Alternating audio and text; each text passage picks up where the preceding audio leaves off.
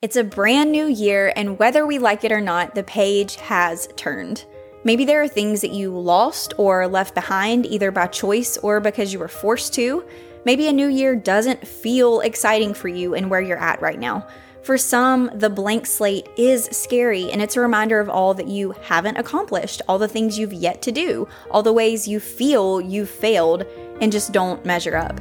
Sometimes life knocks us down and forces us to start over, and that can be frustrating and disappointing. We feel behind, we compare ourselves to what others are doing and how it seems that their lives are playing out, and we feel as if we'll never catch up, much less get ahead. We're left wondering, what's next? Where do I go from here?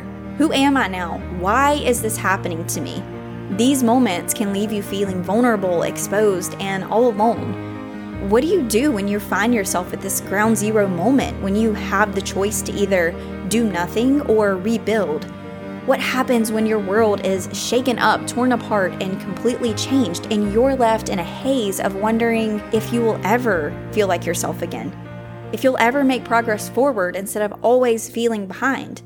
If you've ever been there, you are not alone. This season of Her Pursuit is all about new beginnings. We'll explore what the Bible says about laying a solid foundation for your life so that you can remain firm regardless of what's thrown your way. We'll discuss how to take steps forward when you feel like you're starting over, and we'll explore finding yourself again through knowing who you are in Christ. Starting over doesn't have to be scary or intimidating. Could there actually be beauty in seasons of new beginnings?